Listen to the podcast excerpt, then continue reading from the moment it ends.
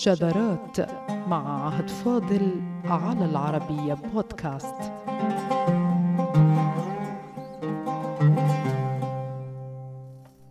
احتفظت مدونات اللغة العربية أيها السادة بأصول تظهر تطور تاريخ الطبيخ العربي من أشكاله البسيطة الأولى إلى أشكاله المتطورة حضاريا حتى صارت كتب الطبيخ العربي مصدرا لمطابخ ملوك أوروبا فترجمت وحققت وذاع صيتها في القارة الأوروبية والعالم.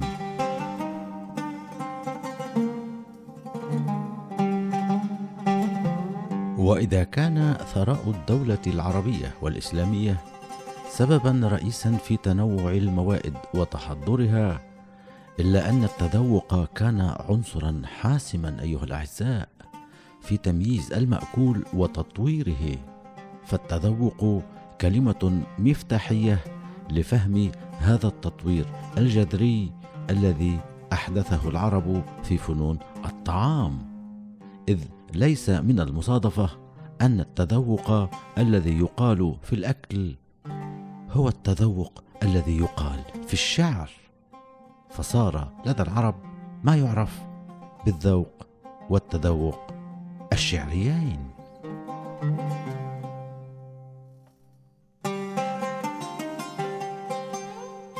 وإذا كان لابد من لمحة مكثفة عن علاقة التذوق اللساني بالطعام واللغة فإنه يكفي القول إن اللسان هو المشترك في الحالين فاللسان اللغة في الوعي العربي واللسان جزء من آلة التذوق الطعامية.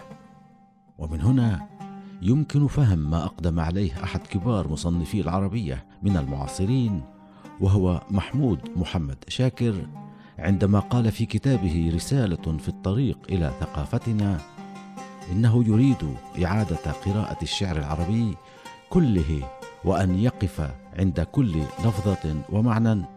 ثم يقول كأني أريد أن أتحسسهما بيدي ثم أتذوقهما بعقلي وقلبي وبصيرتي وأناملي وأنفي وسمعي ولساني.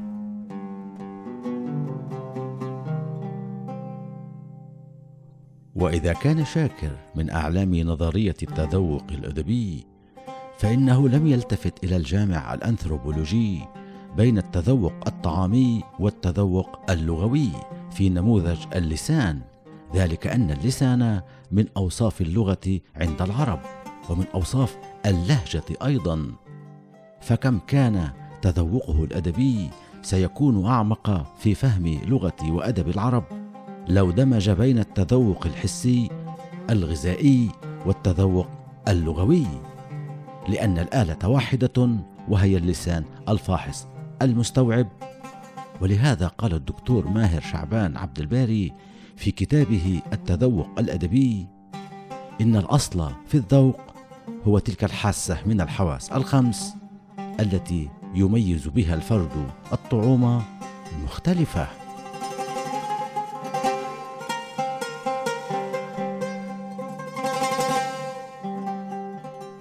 وقال الدكتور زكي نجيب محمود في كتابه في فلسفة النقد إن شعوب الأرض بلا استثناء وعلى اختلاف لغاتها قد اختارت حاسة الذوق دون سائر الحواس الأخرى لترمز بها إلى نوع من المعرفة التي يحصلها الإنسان بالاتصال المباشر بالشيء المعروف.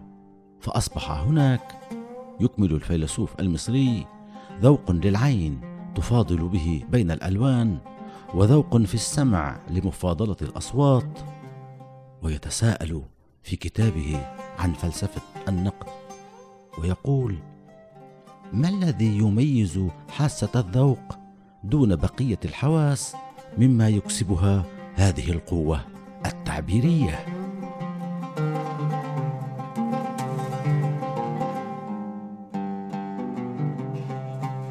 يجيب محمود كاشفا السر الذي دار حوله مصنفو العربية إلا أنهم لم يقفوا عنده طويلا فيعبر باختصار بأن حواس السمع والشم والبصر يمكن لها أن تدرك الأشياء من بعد دون معرفة بمصدر الأثر. أما حاسة اللمس فتحتاج مباشرة التي هي أصلا من البشرة والتلامس.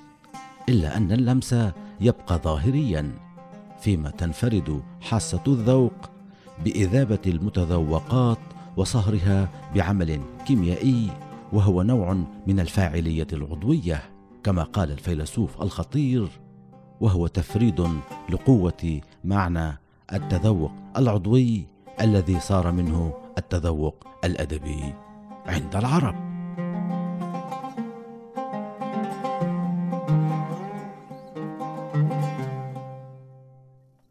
التذوق أعزائنا وإن كان لم يفرد له مطولات في مصنفات العربية القديمة إلا أن له اصولا لا تخطئها العين عند النقاد فقد استعمله ابن طباطبة المتوفى في أوائل القرن الهجري الرابع في كتابه عيار الشعر متحدثا عن ما وصفه بفساد الذوق في مكان وصحة وسلامة الذوق في مكان آخر.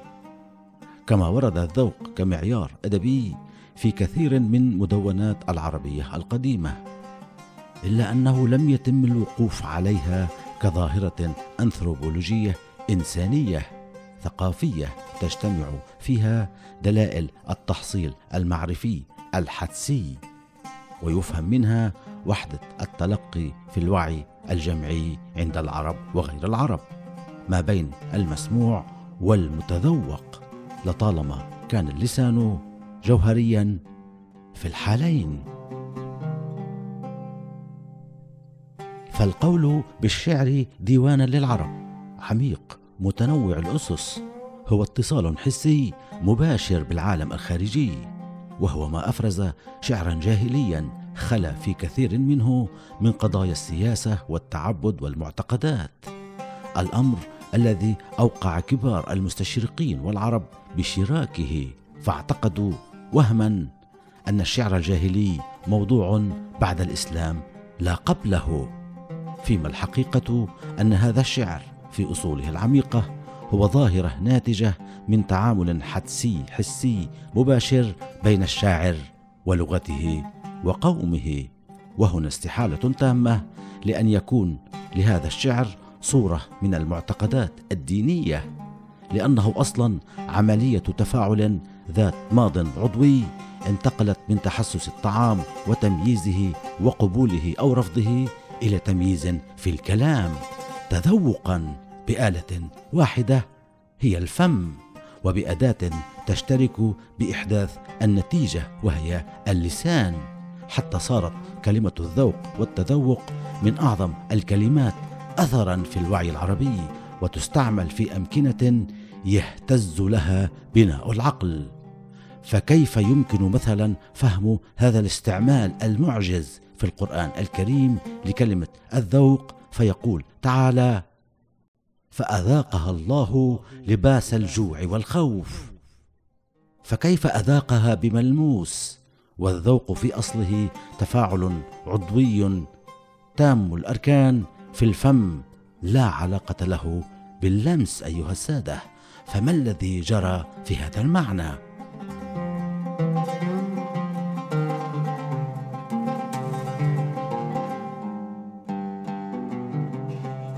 يقول الزمخشري إن استعمال الإذاقة في الآية الكريمة المذكورة لأنها جرت عندهم مجرى الحقيقة لشيوعها في البلايا والشدائد وما يمس الناس منها فيقولون ذاق فلان البؤس وأذاقه العذاب. وأنه تم التشبيه بين ما يدرك من أثر الضر والألم بما يدرك من طعم المر. وبحسب تلخيص ورد في بغية الإيضاح للعلامة المصري الصعيدي فإن المتسائلين لماذا لم يقل الله تعالى فكساها الله لباس الجوع والخوف؟ فيقول لأن الإدراك بالذوق يستلزم الإدراك باللمس من غير عكس فكانت الإذاقة إشعارا بشدة الإصابة. وهذا تنبيه أيها السادة لما في الذوق من قوة في التوصيل والتأثير على حساب اللمس الذي يقترب في صيغ العربية من معنى المعرفة بالشيء فيقال لمست في كلامه كذا وكذا أي عرفت أو استنتجت أو أي شيء من هذا القبيل.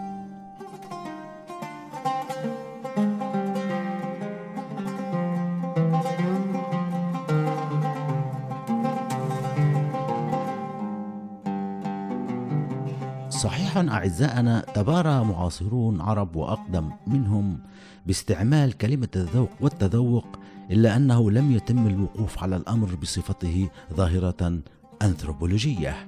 يمكن أن تسهم في تعميق فهم ديوان العرب. ذلك أن أعظم طعن وجه إلى أصول الشعر الجاهلي تمثل بعزوفه عن نقل المعتقدات الدينية لعرب ما قبل الإسلام. فطعن به باعتباره ظاهرة مصنوعة بعيد نزول القرآن الكريم لا قبله. فيما أنثروبولوجية هذا الشعر في أصلها ذات محتوى حسي جعل من التعرف بالتفاعل العضوي ينتقل تعرفا للعالم الخارجي فجاء الشعر الجاهلي كما نراه الآن محتواه الذاتي والحسي غالب على أغلب مظاهره الواسعة.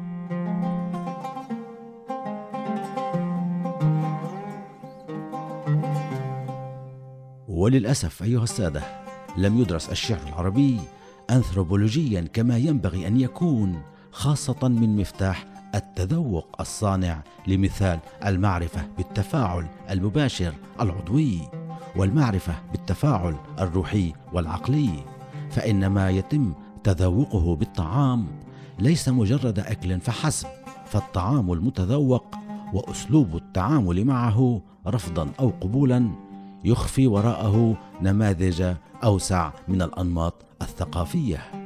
تقول الأمريكية كارول كونيهان لقد تحول الطعام من وسيلة للبقاء إلى مطية للأخلاق.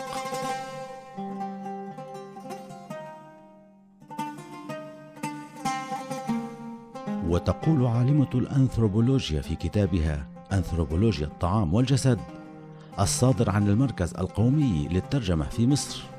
منذ عقد كامل ونقلته إلى العربية سهام عبد السلام إن الشخص الذي يتضور جوعا يفقد كل رغبة جنسية وإن الأكل يمثل للنساء شروعا في فعل فيما يمثل التوقف عن الأكل رمزا لإنكار أي شروع في أي فعل بما في ذلك الفعل الجنسي وتضيف ترتبط الشهية بالغريزة الجنسية فيما يرتبط الفم الذي هو أداة تلقي الطعام والتفاعل معه بأعضاء أخرى على المستوى الرمزي. وهذا يجعل من فعل إغلاق الفم تقول الباحثة رمزا لإغلاق أعضاء رمزية أخرى. ومن هنا ربطت العالمة الأنثروبولوجية الأمريكية بين الخوف من الارتباط الجنسي والتقزز منه ورفضه ورفض تناول الطعام لدى فاقدات الشهية في العصور الوسطى كما قالت ووصفت.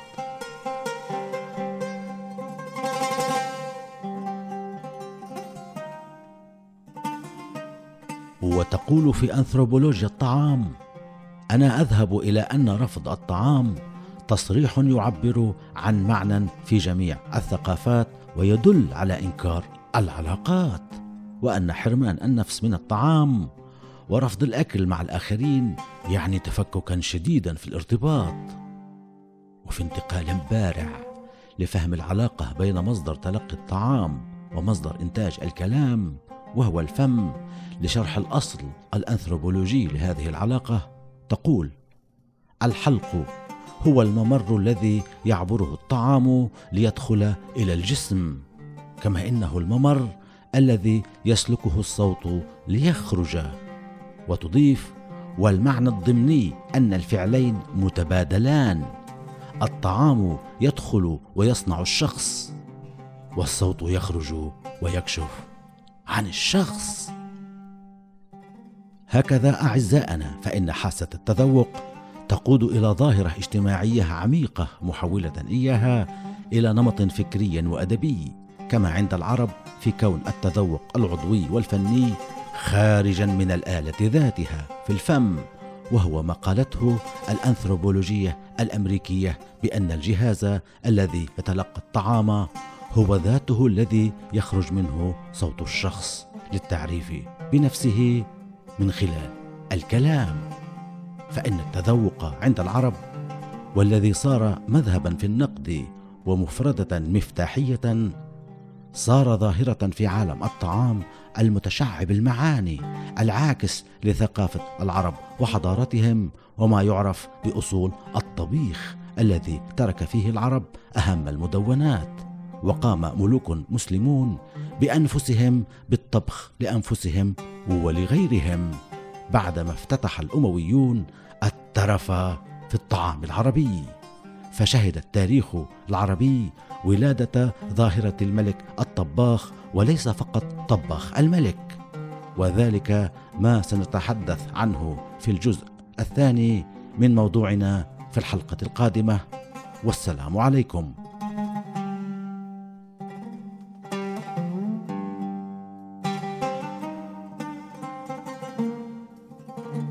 شذرات مع عهد فاضل على العربية بودكاست.